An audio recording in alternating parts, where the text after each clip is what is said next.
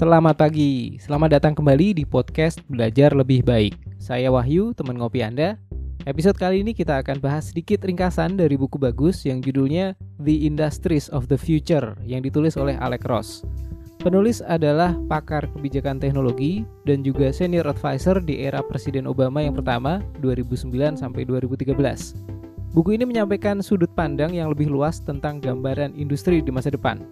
Ada beberapa tema yang disampaikan yaitu mengenai robot, genomics, digital currency dan blockchain, code war dan cyber security, kemudian big data dan pasar masa depan.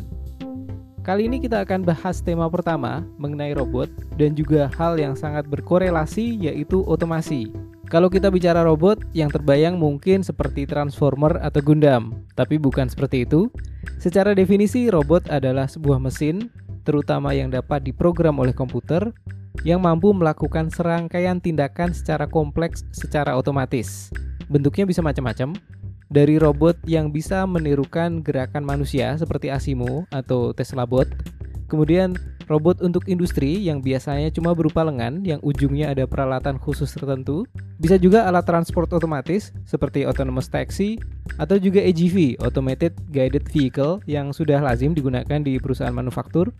Sampai bentuk yang sangat simpel seperti gerbang parkir dan gerbang tol atau bahkan robot virtual yang tidak memiliki komponen fisik, misal RPA, Robotic Process Automation, atau misal robot penjawab telepon.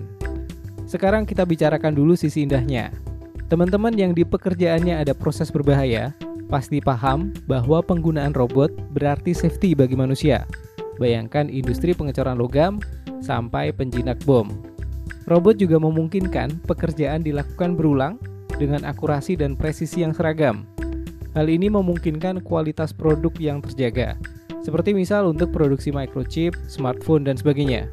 Robot juga memungkinkan proses berlangsung terus-menerus tanpa mengantuk, kelelahan, liburan, apalagi mohon maaf, demo.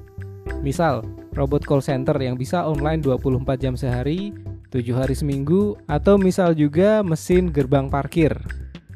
Saat menerapkan robot, pengeluaran terbesar adalah investasi awal – alias capital expenditure atau biasanya disingkat CAPEX. Tetapi terjadi penghematan di biaya operasional atau operational expenditure atau disingkat OPEX. Sebagai efeknya, hal ini akan menurunkan biaya produksi dan memungkinkan harga yang semakin kompetitif untuk customer. Di buku ini juga dibicarakan sisi lain yang agak jarang dibahas, yaitu pengaruh penerapan robot terhadap lapangan kerja. Ya, Penerapan robot sangat akrab dengan yang namanya otomasi dan efeknya adalah berkurangnya penggunaan tenaga manusia. Dari penjaga gerbang parkir, operator telepon, operator mesin produksi, proses manufaktur, logistik, dan masih banyak lagi. Di halaman 38 buku ini disebutkan ada hasil penelitian yang menyatakan dari 700 jenis pekerjaan yang diteliti, ada 47% yang terancam diambil alih oleh robot.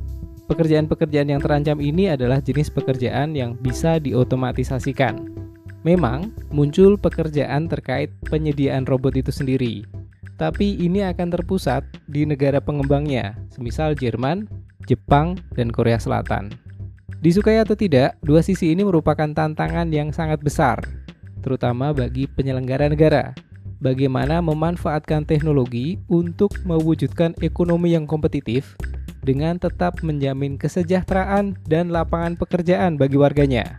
Sebagai penutup, ada beberapa ide penting yang disampaikan di bagian terakhir bab pertama, yaitu satu, Kemampuan beradaptasi akan memainkan peran kunci dalam seberapa kompetitif dan stabilnya sebuah masyarakat. Yang kedua, yang diperlukan bukan hanya pengaman sosial, tapi juga pendidikan dan pengembangan skill pekerja. Dan ada satu renungan yang mendalam di kalimat terakhir bahwa manusia tidak gampang di-upgrade semudah perangkat lunak. Buku ini recommended untuk manajemen, pembuat kebijakan, politisi, serikat pekerja, penggemar sains dan teknologi, dan sebagainya. Untuk lebih lengkapnya silahkan dicari saja, ada versi e-book, cetak, dan versi terjemahannya juga sudah ada.